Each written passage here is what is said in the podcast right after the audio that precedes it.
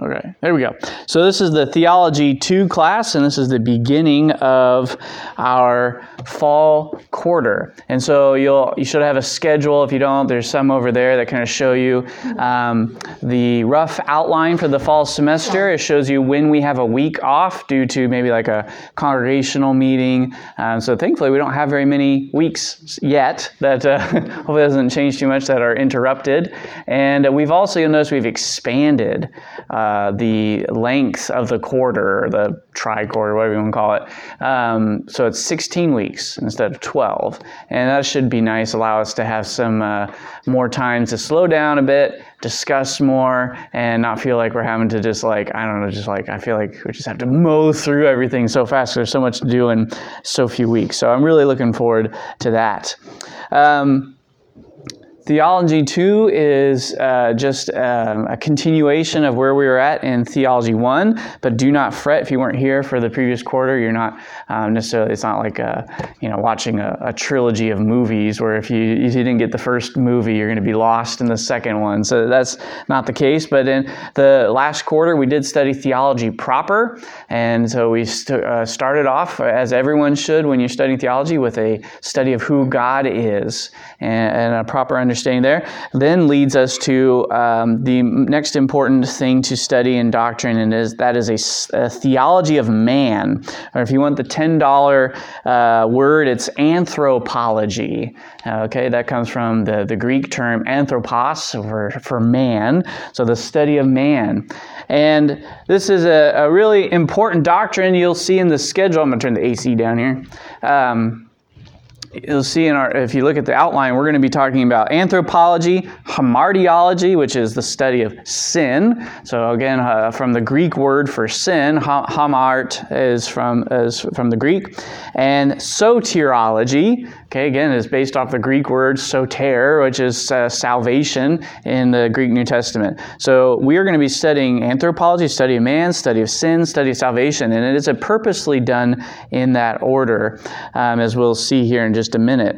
But look at your handout. So this handout, we're actually only going to have two handouts this whole quarter. Uh, so this one, and then you'll get another one later. But so hold on to this. If you lose it, we can give you a new one. But uh, this is going to be what we're going to use as a springboard to dive into the various topics.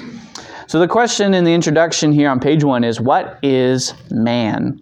This question has enormous implications. How we answer this question will determine our mission in life, our view of morality, how we relate to other humans and the world around us.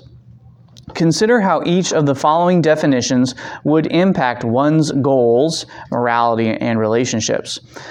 So one view of anthropology or man is that man is a most highly evolved animal on the planet. Another view would say man is a vehicle for an immortal soul. When he dies, karma will dictate which vehicle carries the soul in the next life, a cockroach, or maybe you become a king. Letter C, the, the third view would see man as a sophisticated composition of mass and energy. These are some kind of the prevailing uh, worldviews outside of Christian circle of what man is. So if you just look at those three, what do you think if you were to live that way, if you were to have that mindset that like man is a most highly evolved, most highly evolved animal on the planet, how would that impact your goals in life, your morality, and your relationships?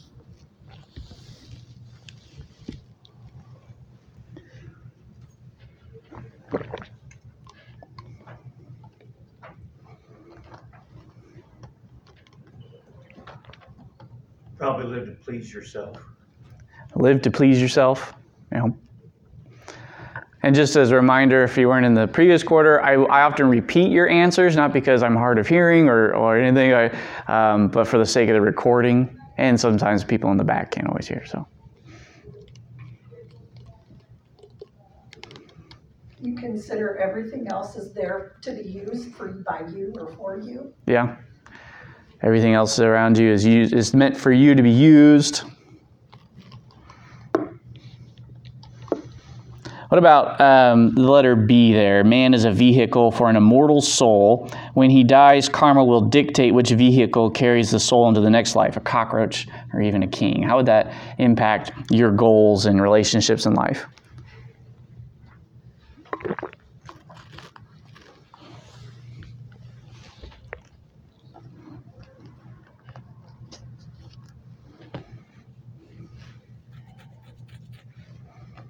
Might be motivation to be a good person.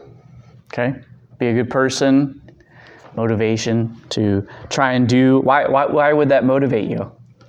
Why would you need that motivation? I don't want to be a cockroach. I, do, I don't want to be a cockroach in the next life. That's right. I'd rather be a king. Yeah. What else?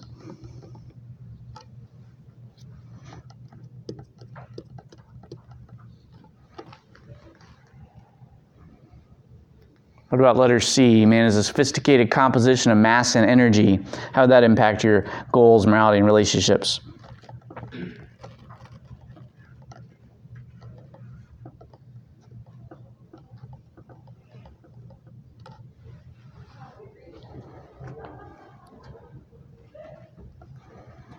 It would take away the meaning of a lot of it. Okay, yeah, there wouldn't be much meaning to life, would there?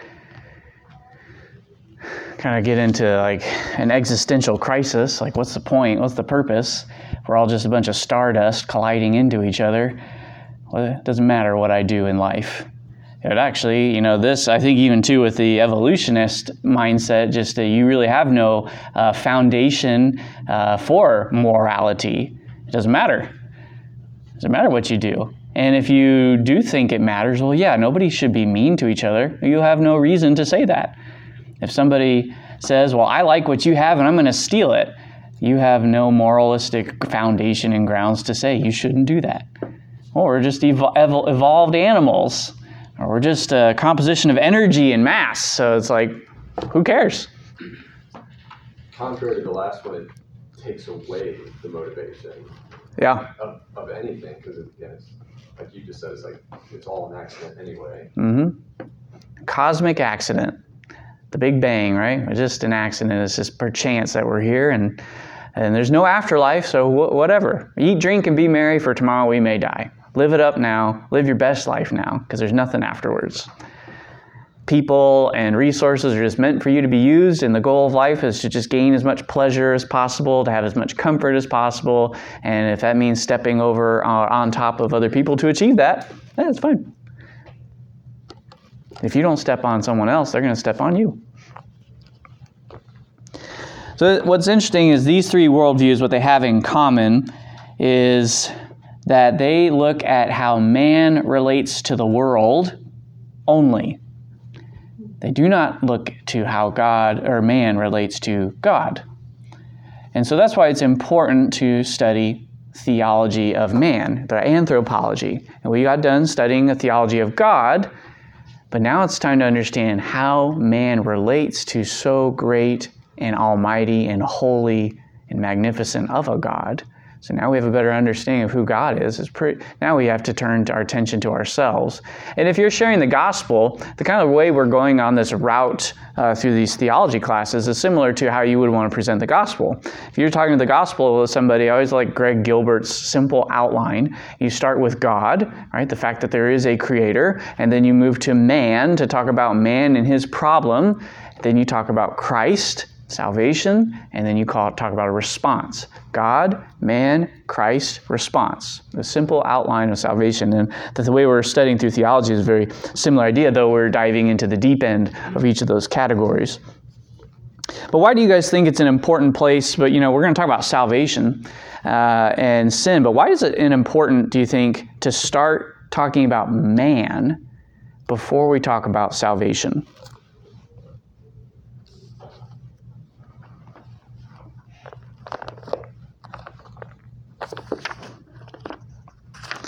Why not just jump in and start talking about grace?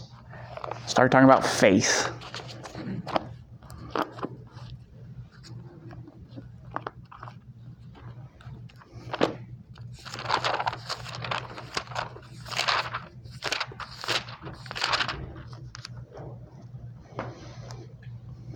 I think you have to define the problem before you supply the answer.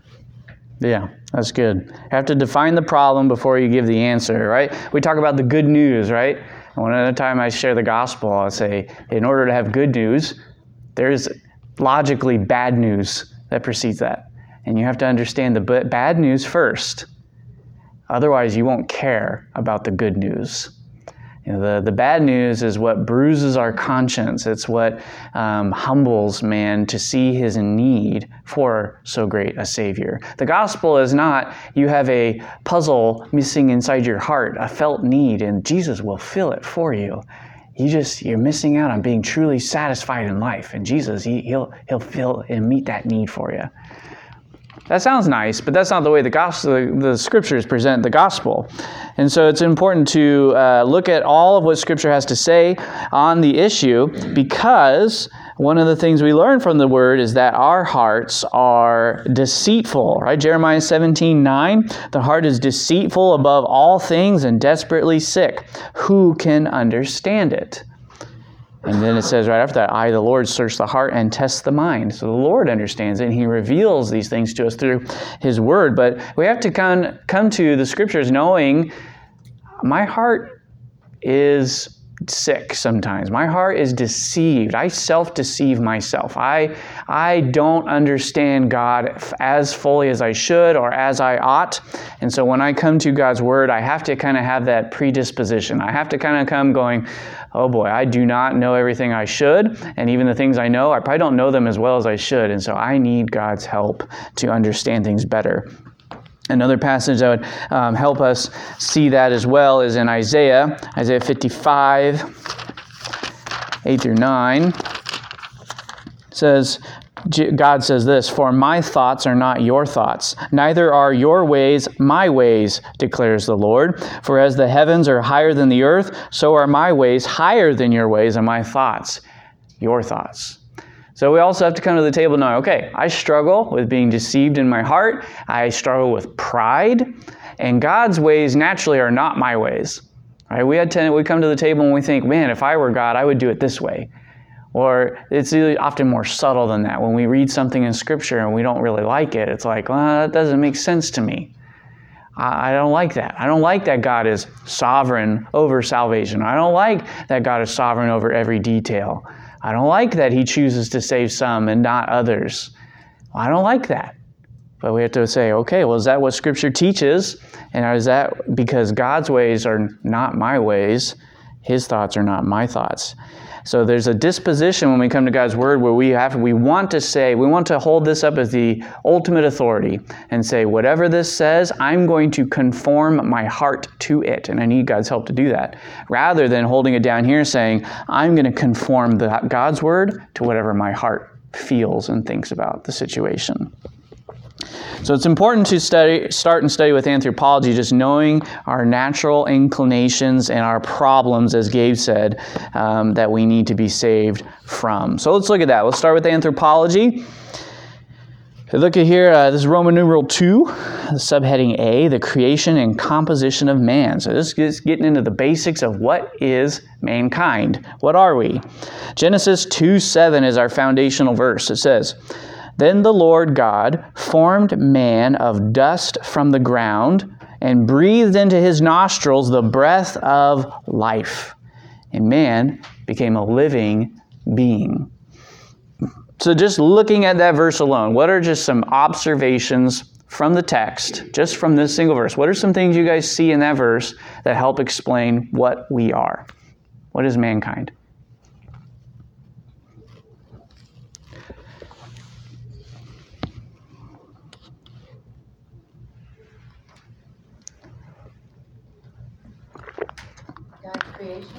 We are God's creation, yep. He formed us. Kind of Potter language there. We are His masterpiece. Yeah, we are His masterpiece. That's good.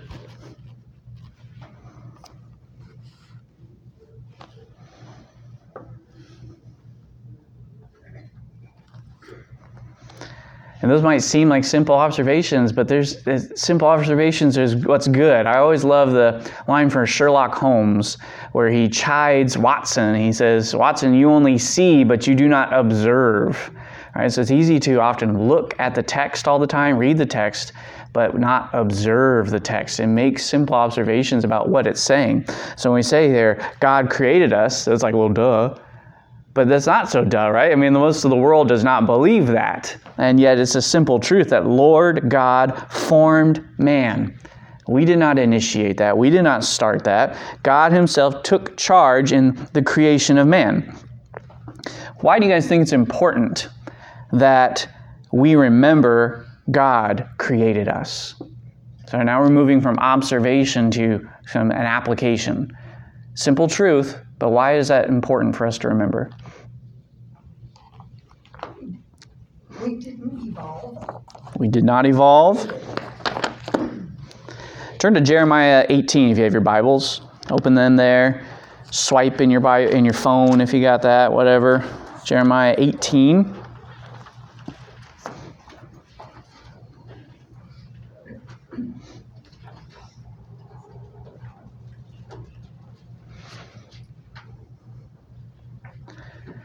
Jeremiah eighteen, go past uh, the Psalms and the Proverbs. You see Isaiah, Jeremiah, the big prophets, the major prophets here, there. Jeremiah eighteen, we're looking at verse five, five through ten. I have a volunteer to read that. Jeremiah eighteen, five through ten.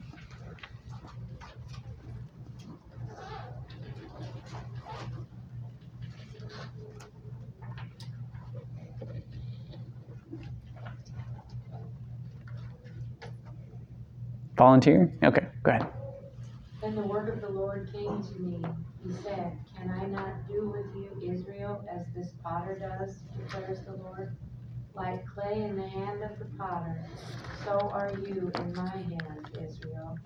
If at any time I announce that a nation or kingdom is to be uprooted, torn down, and destroyed, and if that nation I warn repents of its evil, then I will relent and not inflict on it the disaster I had planned.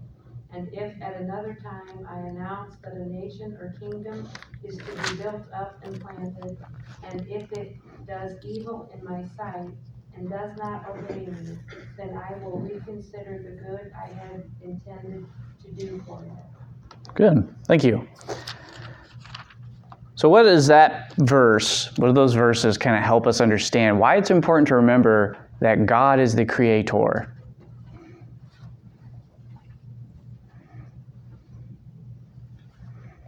He's in control. He's in control.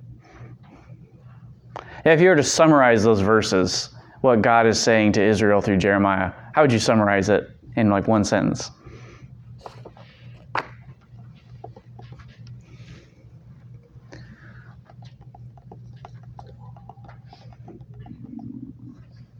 I'm making you guys work hard this morning. Obey me and I will bless you. Okay, that's one way you can summarize it.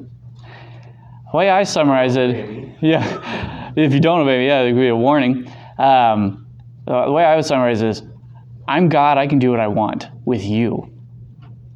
I am the potter, you are the clay.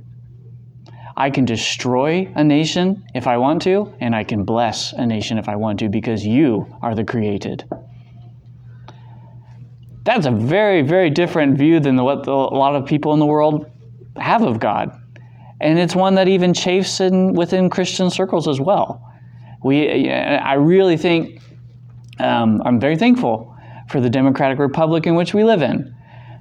But it has done us a disservice in understanding God's sovereignty at times, because we have a say in everything that happens in the state level, local level, state, federal level. We get to vote. We don't like somebody, we vote them out, right? We vote in people. We have, we're, we're all about freedom, America, okay? But most of the history and people did not struggle to understand what it meant to have a sovereign ruler, a guy who was in charge and whatever he said, he could do. And you were powerless. I always like the illustration of Solomon when he has the two prostitutes arguing in front of him about whose baby is who, and he says, bring me a sword, I'm going to cut this baby in half. Nobody says, you can't do that. He can do that. He's the king. Nobody can stop him. God is the creator. We are the created. He can do whatever he wants with us. We were created by him, for him. So what does that imply about how we should relate to God?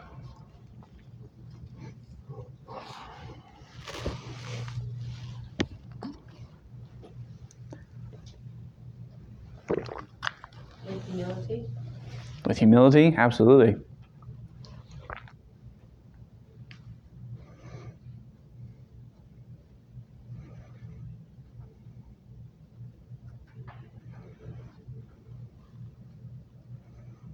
About fear. When we talk about fear of the Lord, that's not something that's preached on in churches a lot. The fear of the Lord is the beginning of knowledge and wisdom, right? Fear of the Lord does not mean ter- terrified, but we just got done reading in Jeremiah eighteen that God destroys nations who sin against him and blesses them. That should cause some fear. I always like the illustration of gun safety. Right? Um, if you grew up around a gun, uh, you might not be as uh, scared or terrified of it because you're used to it, but you should probably have a healthy fear of the gun, right? You don't just take a loaded gun and point it at people or point it at yourself, right? That thing can kill you and kill others. So you have there's a sense when you are holding a loaded weapon, your senses are on alert, heightened. You are sobered in what you are doing with your actions. Same thing with the Lord. You don't have to be terrified of God when you're in Christ, but you are at the same time sobered at who you are talking about, whose presence you are in, and you are aware of your actions and your thoughts when you fear the Lord. The same thing there. So when we think about how this, uh, this, I create our relationship between creation and creator, there should be, I think, a sense of fear, humility, as you brought out, and submission. He created me, and if he says I need to be doing something, I ought to be doing it. And we see that throughout Scripture. You go to Romans nine, Romans nine, and some other passages where uh, it's it's it's um, uh, crazy for the creation to say to the creator, why did you make me this way? Why should I do what you say? Be like somebody painting a, pa- a portrait, and that portrait all of a sudden coming to life and be like, I don't like what you did. What are you? Who are you? All right, it's the same idea. Now, did uh, what uh, what does this verse? We go back to Genesis two seven. Looking at some observations. What did God make us out of? Dust. Dust, dust, earth, material. He didn't create us out of nothing, ex nihilo. You know, he spoke and things came to be, right? Uh, you think of the creation account, he said light, and there was light. It came out of nothing. And that's the, the Latin phrase, ex nihilo. You'll hear theologians say, out of nothing. Um, created the earth itself, the waters, out of nothing. But he didn't create man out of nothing. He didn't just say, Adam, there he goes. He took dust, something he had already created out of nothing, took the dust from the ground. And that's an interesting uh, thing to note, and that's why we see a lot of the illustra- imagery used throughout the Bible of this potter and the clay. God skillfully formed us out of dust. This is um, something that grates against any notion that man evolved from monkeys. The kill shot there. In addition, as as with the rest of creation, God deemed the result of his craft, craftsmanship to be good. But at the point when God forms us out of the ground, we're not living yet. So another observation at the bottom of page one would be that man is not living until God breathes life into him, according to Genesis two seven. It says, he formed him, man, from the dust from the ground and breathed into his nostrils the breath of life, and man became a living being. This has some ramifications to it. One being that death occurs when the breath of life leaves the body. And it has an, uh, a ramification or implication that man is not just a body. Right, we talked about the worldview um, of evolution, that uh, man evolved from monkeys, or that man is just mass and energy. But this goes against that. Man is not just um, carbon. Man is not just flesh and bone. He is a body filled with the very breath of God. That is what distinguishes, beyond just a word, man versus animal, that is what distinguishes man from animal. He has the breath of God in him. You don't see that that phrase used about all the animals God created him. He did not breathe into the animal's nostrils. Only man has both a body and a spirit. But man is a body and a spirit. If he lacks either of these, he is no longer a man. Now it's interesting, there are actually a lot of words uh, not listed in your handout that the Bible uses to describe the composition of man. There are um, words like soul. So man has a spirit or a soul. And the, the words the, there in the Hebrew are interesting. Uh, for spirit, you get the word ruach in Hebrew, which is the word used for the Holy Spirit. Holy Spirit is holy uh, ruach. Man has a spirit. Um, it's also the word used for wind. So the Hebrew language is very economical. Uh, one word to kind of describe a lot of things. We think the wind is invisible, and so is our spirit.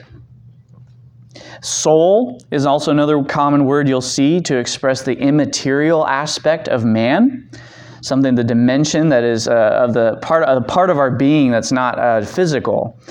And it's important, though, to uh, to note this. Um, it is common for us to think that we are two, there's two components to us. There's a physical and a spiritual part of us.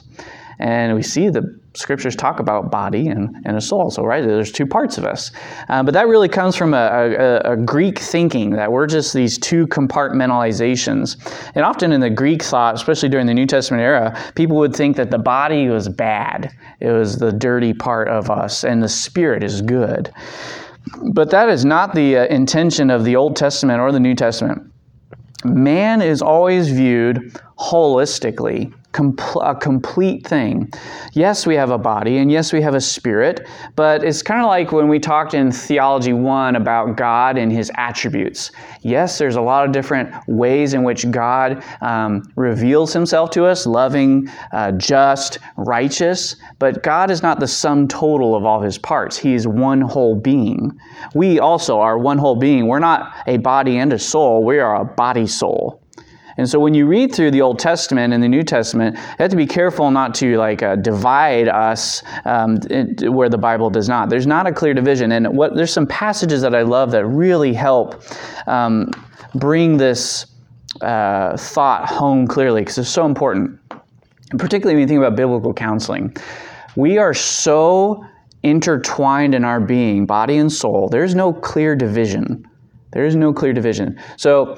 The, another way to say that that's helpful in application is that what happens to our body impacts our soul, and what happens to our soul impacts our body. Let me give you an example. Psalm thirty-two, you can turn there if you want, but I'm just going to go real quick here because for sake of time. Psalm thirty-two. In Psalm thirty-two, David is uh, expressing a penitential psalm. He's talking about some sin that he had kept hidden. And he says this in verses three through five. When I kept silent, my bones wasted away through my groaning all the all day long. For day and night your hand was heavy upon me. My strength was dried up as by the heat of summer. So here Paul's talking about unconfessed, or Paul, David is talking about unconfessed sin, a spiritual aspect, right?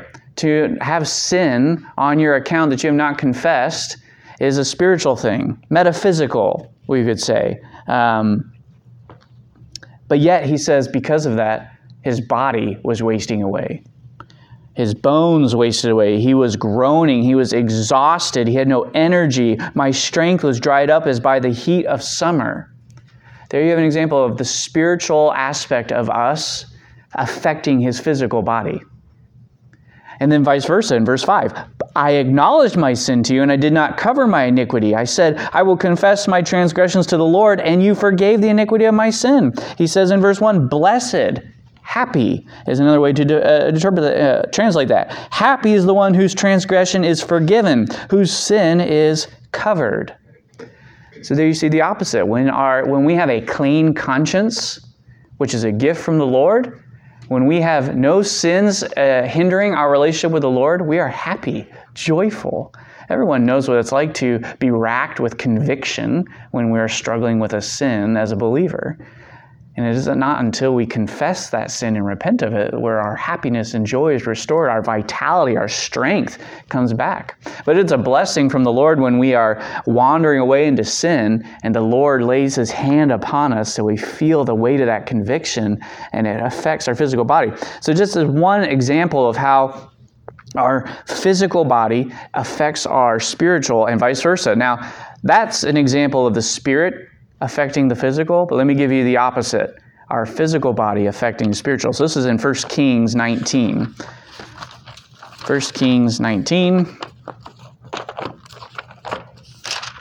This is a Elijah. So this is after his um, inc- incident there on Mount Carmel with all the four hundred fifty prophets of Baal. You'd say he was out having like a mountaintop experience, spiritually speaking, right? He he uh, got to prove in front of a wicked king and in front of the nation of Israel that Yahweh is the one true God. Right? The prophets of Baal all morning and all day long were crying out to Baal, trying to get him to send fire down to consume the sacrifice. And then it's nighttime and Elijah's turn, and he gets up there and he douses his sacrifice with water, so much so that it runs over and fills up a little moat that he dug around the altar. And then he prays to the Lord. And in the nighttime, God lights up the sky with the greatest fireworks display you've ever seen and consumes the whole sacrifice, the rocks and the dirt and the water, everything.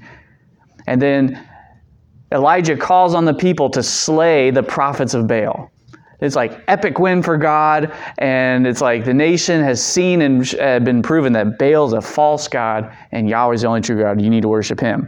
But after that, Jezebel's like, oh boy, I'm, I'm going to kill you, Elijah. So Elijah runs. He runs a long, long distance.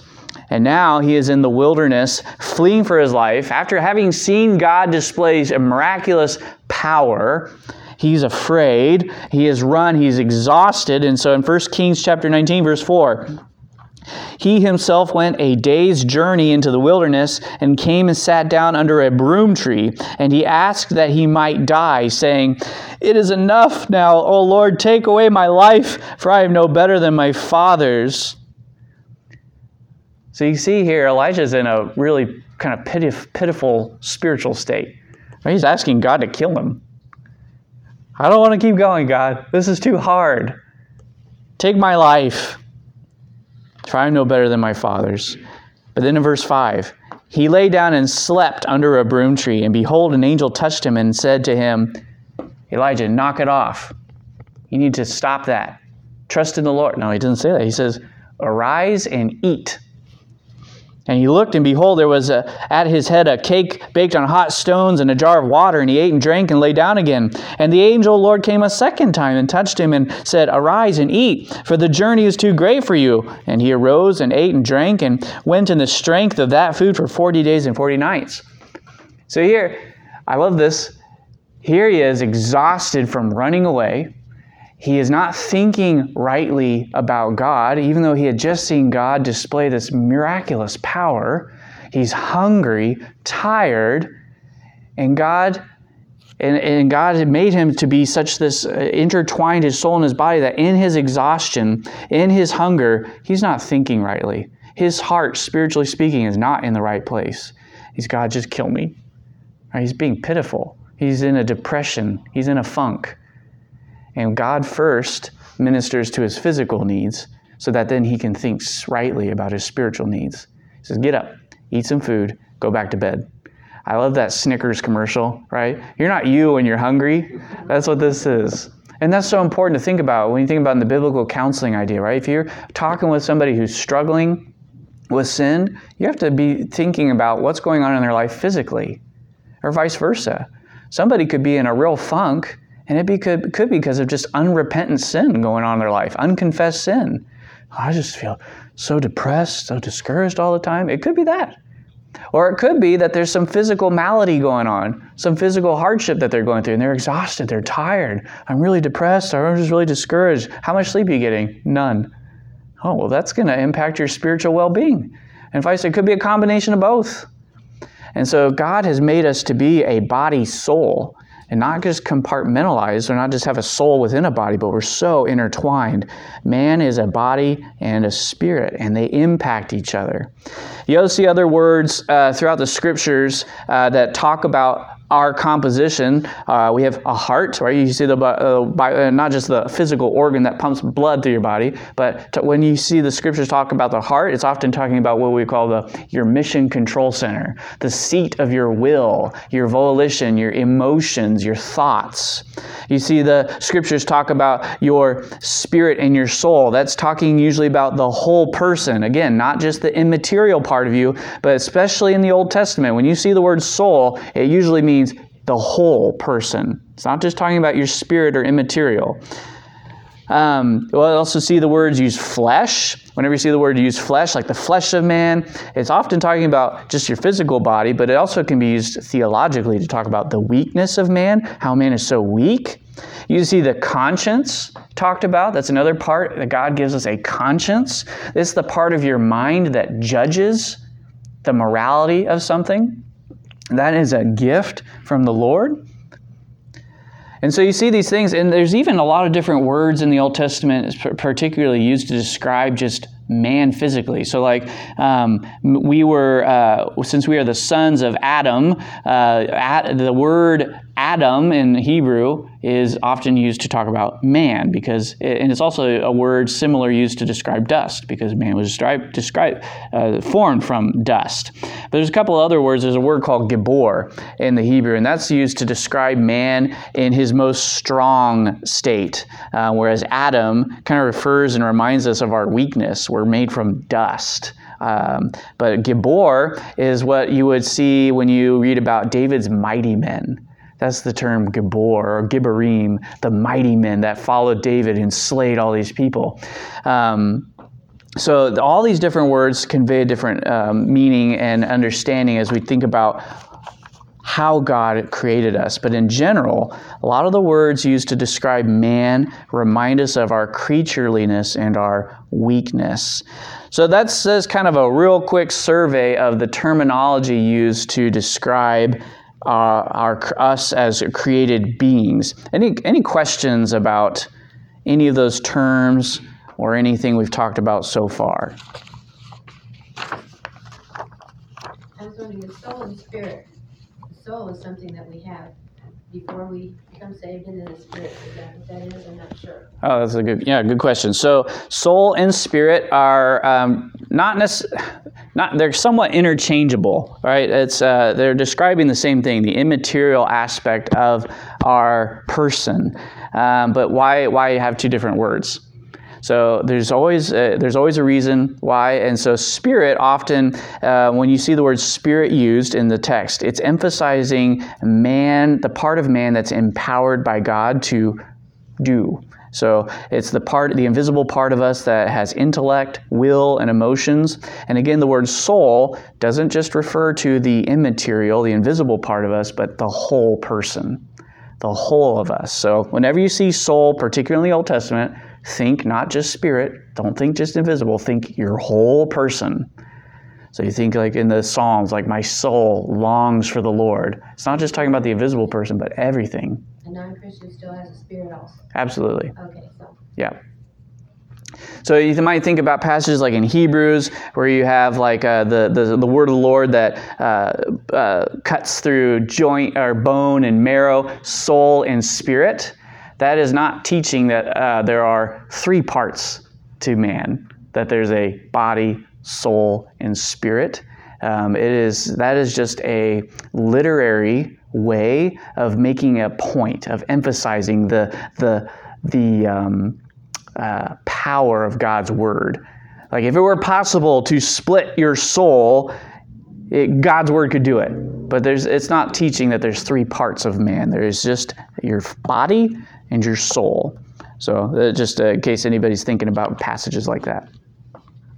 Or another passage you might think about, like in Deuteronomy, love the Lord with all your mind, heart, soul, and strength, right? You're thinking about, it's like, it's, you know, it's like dividing man up and all these parts. Again, it's just doing it. It's a literary idea. It's like, it's saying, love God with everything, with your whole person, with everything that you are.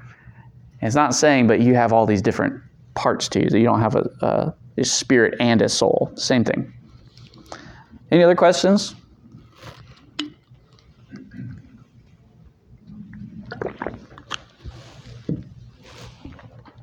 All right, well, if you think of something later, uh, don't you know, shoot your hand up or shout out, whatever. Um, so let's look, let's talk about um, man in the image of God. So Genesis chapter one is uh, uh, verses twenty-six through twenty-seven is a key passage here.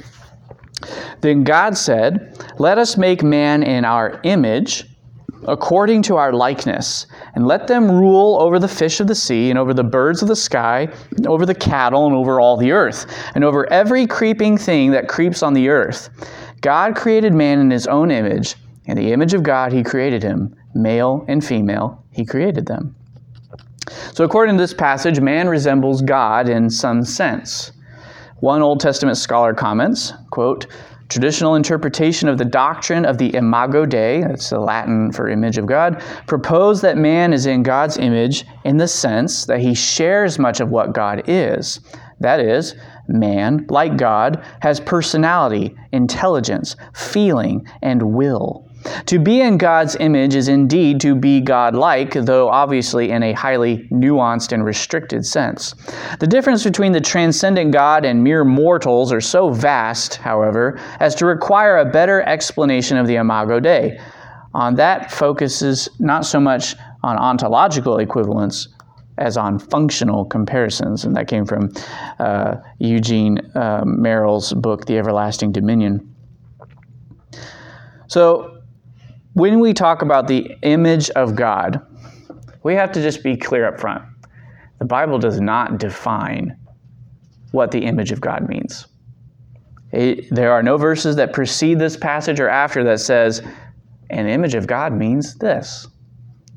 And so we can uh, extrapolate, we can uh, form logical conclusions based on who, what we know about God. There are basically three um ways people think about the image of God. There is the uh, relation, when defining the image of God, there's a relational aspect of what it means to be in the image of God. There's a analogical and uh, dominion. And so, um,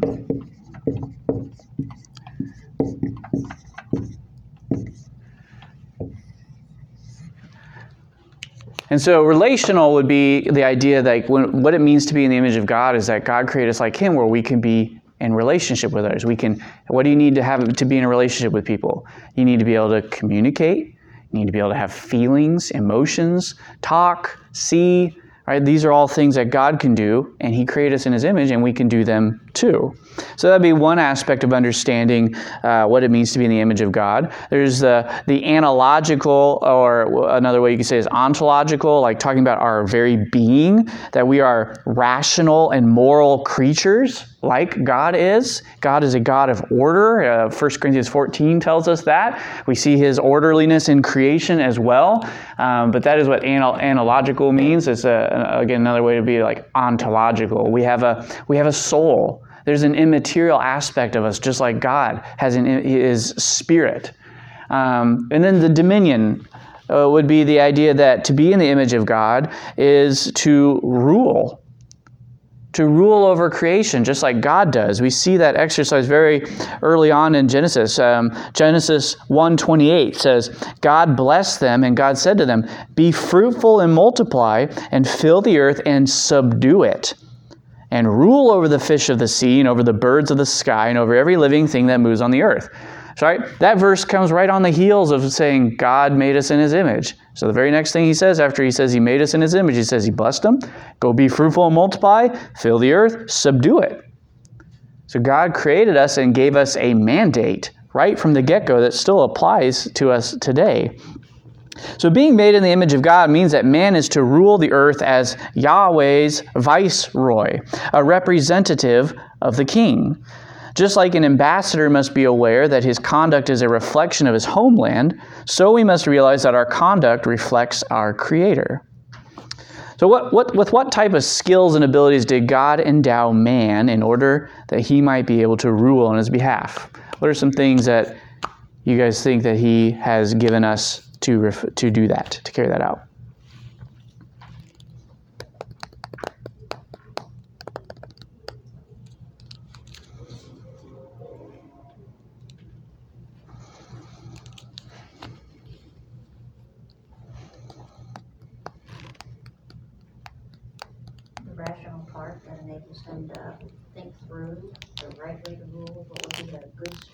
Mm-hmm. Yeah. Yeah, absolutely. A rational uh, ability to think, right? Ability to plan, uh, ability to uh, contemplate. Absolutely. Ability to under, just understand things, right? I mean, he has, he's sitting here telling Adam and Eve, and Moses is telling them as he's written the Pentateuch here and telling all of Israel, be fruitful and multiply, fill the earth. I'm reading these words, you understand them, right? That speaks to the rationality of your mind that you can understand what I'm saying. God created you to be able to hear from him and understand what he's saying. What else? Simple observations. If you think, well, this is a silly answer, I don't want to say it. No, it's good. Remember, simple observations. What do you need to subdue things? Strength. Strength. Appendages, fingers, arms, feet, legs to move, right? He says, fill the earth. That implies you got to get out in the world. Move away. Don't all congregate. That's what the Tower of Babel folks got in trouble for. They're like, we ain't going to spread out. It was direct rebellion against God. I ain't going to do it. I'm just going to stay right here, build a big tower. It wasn't the tower that got them in trouble. It was the staying put. Because God said, "Be fill the earth, get out of here, go spread out."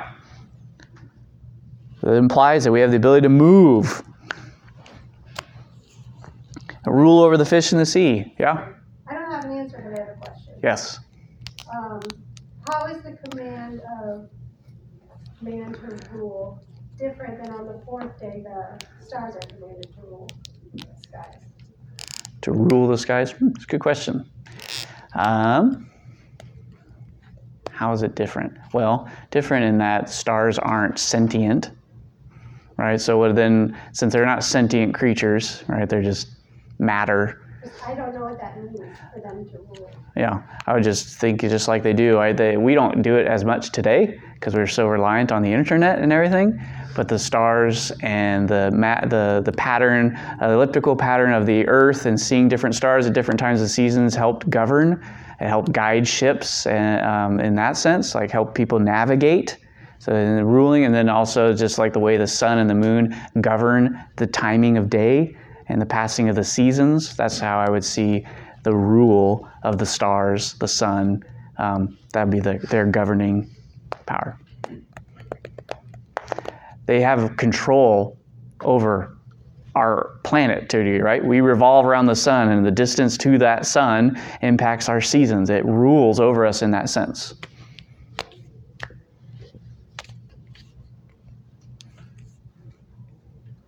Any other questions?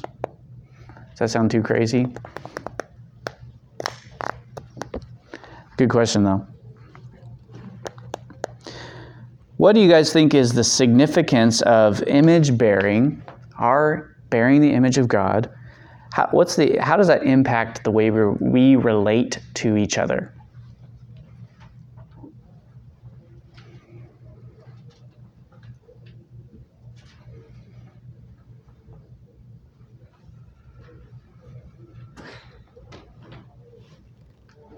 Makes us more like brothers and sisters. Makes us like more like brothers and sisters, as opposed to just being independent. Independent, no. I mean, if you compare the lack of that to the animal kingdom. Yeah, it's a good comparison. They don't relate to each other at all in that way. Yes, good. Yeah, very good comparison there to the animal kingdom. We're very different from the animal kingdom because of our image bearing and the way we relate to each other. Animals act on instinct, intuition. They do not have rational minds. Remember, they don't have the breath of God in them. They do not have a soul. So I might rub some people wrong here, but animals will not be in heaven. There might be animals in heaven, but not. I'm not saying like like when your dog dies or your cat dies that they are in heaven waiting for you. I'm sorry. I heard that on W C I C just this past week, and it made me so mad. It's like tons, tons of people are listening to this, and they're spouting un, unbiblical things. So it's, yeah, the, they don't. Have, they're not made in the image of God. They're not made in the image of God. I remember my grandma. I was just starting seminary. My grandma's little dog died. And she said, "Tyson is my dog in heaven." And I said it gently. I was like, "Sorry, Grandma." This, and I said it. They're not made in the image of God. They don't have a soul. And she goes, "You're supposed to tell me they are." You remember, God's thoughts are not our thoughts. His ways are not our ways. Genesis chapter nine. Verse six gives us one of our first important applications of the image of God. It says, "Whoever sheds the blood of man, by man shall his blood be shed, for God made man in his own image." So you see there that the whole idea of murder being bad is grounded in being the image bearer of God. And that's so different. If you have, uh, if you talk to someone who has an evolutionary worldview, a mindset, uh, they believe in evolution, they're an atheist, an agnostic, whatever they want to call themselves, they have no moral foundation for saying anything is good or bad. If we're just a bunch of people evolved from apes, or if we're just a bunch of stardust, it doesn't matter what you do.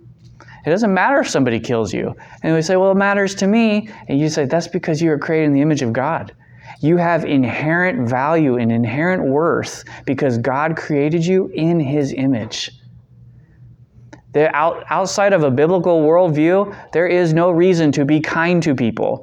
And that's why everyone who's not a Christian, every unbeliever is inconsistent in their worldview. They steal from the Bible all the time, and they will not admit it.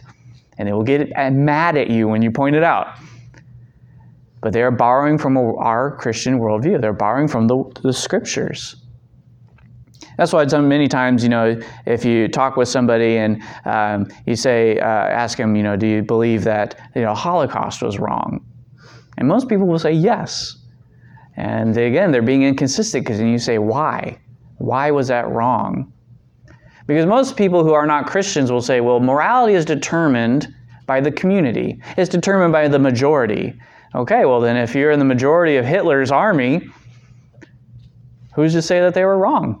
They were the majority. They can kill people if they want. You know, morality lies outside of man. It's created by God because it's embedded in who He is and His character. And when He creates us in His own image, to shed the blood of man is a direct attack against God when you attack another image bearer. I think uh, it's just one profound implication of the image of God is just in thinking about how we even relate to unbelievers and loving them, even when they persecute us. I, I uh, the recall, I think it was in John Calvin's commentary, where he said that uh, we have to be careful not to view man as the sum total of his sins, but to remem- remind ourselves that even unbelievers, even if they do a heinous evil, are still image bearers of God, and they have inherent value and worth. And as long as we have breath in our bodies and that unbeliever has breath in their bodies, we ought to proclaim the gospel to them for that very reason and to love them. But that does not negate justice. If somebody does something evil, like murder, then their life is required of them as an act of just, uh, just act from God, as declared there in Genesis nine six. Titus chapter three, there's several times throughout that um, in the New Testament that remind us that we are to do good works. Galatians six ten tells us to do good to all people, especially those of the household of God. Why do should we do good things to people? Because they are image bearers of God.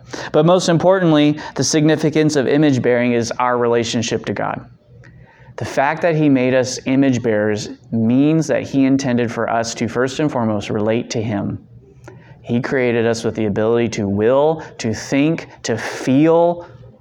so that we could do that with him. Not because of any felt need that God had. You know, he's in eternity past sitting there with uh, the Son, the Spirit, and the Father and just being like, I really am bored. I really wish some people would just shower me with praise and glory. I'm lonely. So I think I'll create man so that they can worship. No. Remember that we talked in, in last quarter that God uh, is independent. He does not depend on us for anything. We do not add to his glory, and we do not take away from his glory. We cannot do that, either of those things. We do glorify him, but that doesn't add anything to his glory. God created us to display his glory, and part of the way he does that is making us mirrors, image bearers. You think about us like a, when you think about the image bearing, think about it like a mirror, and we reflect God's glory to the rest of the world. And we reflect it back to him as well. And then what happened, though, with sin, and we're going to talk about this next Sunday, is we pointed the mirror, instead of pointing it at God and reflecting his glory back to him, we looked down at the ground. And when you see the, the light of God's glory shining against us and we're looking at the ground, you see a shadow. And we got consumed with our own shadow. And we think, hey, that's pretty neat. I'm pretty awesome. And we, you know what? I don't want to listen to God anymore. I want to do my own thing. And then you had the fall. And that's what we're going to talk about tomorrow. The the fall and its impact on the image of God. And that's going to have tremendous uh, implications as we then move on into studying sin. So, if you have any questions, you can come and ask me afterwards, but you guys are all free to go. Um, if you have questions that prop up in your minds throughout the week, write them down and we can talk about them next Sunday. I do really want this to, you know, have lots of time to discuss and ask questions, and whether, you know, whatever pops in your mind as we're talking about the text, you know, if it's like, well, the stars, they govern, right? And it's like, well, that's a good question. It's a, from a good observation in the text. So we're going to hopefully put you guys to work and really uh, uh, sharpen your tools on your tool belt about uh, making observations in the text and deriving your theology from the text of what God says. So hopefully we'll, you'll be very well practiced by the end of this uh, quarter. So have a good rest of your day and a good week, guys. Thanks.